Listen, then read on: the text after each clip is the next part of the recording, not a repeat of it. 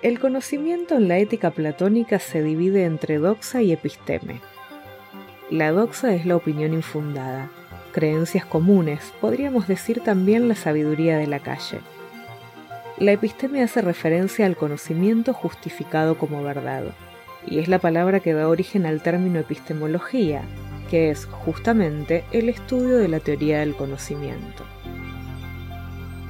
hay distintos ámbitos de creación de conocimiento, con sus propias reglas, con su propia historia. Así, la ciencia es un campo de creación de conocimiento con reglas particulares. La religión es otro, también con sus propias reglas. La astrología, entre otros. No se trata de hacer un juicio de valor acerca de que uno de estos campos es mejor que el otro sino de reconocer cuál es la porción de realidad que intentan explicar y bajo qué parámetros.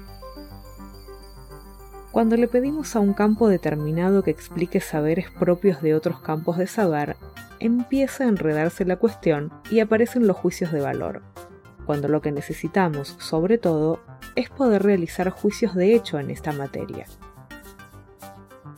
Viviendo en la llamada era de la posverdad, esta distinción cobra un sentido cargado de responsabilidad social. La posverdad implica una distorsión de la realidad en la que se valoran como ciertas e indiscutibles emociones y creencias personales frente a los hechos objetivos. Así, se pierde en la multiplicidad de discursos el saber fundado. En términos de conocimiento, sobre todo cuando somos profesionales, debemos tomar conciencia de cómo sabemos aquello que afirmamos. Una opinión infundada puede causar daños irreparables en las personas. Hoy existen múltiples áreas de expertise que pueden dar con la solución correcta. No es necesario delegar esa responsabilidad en los campos equivocados.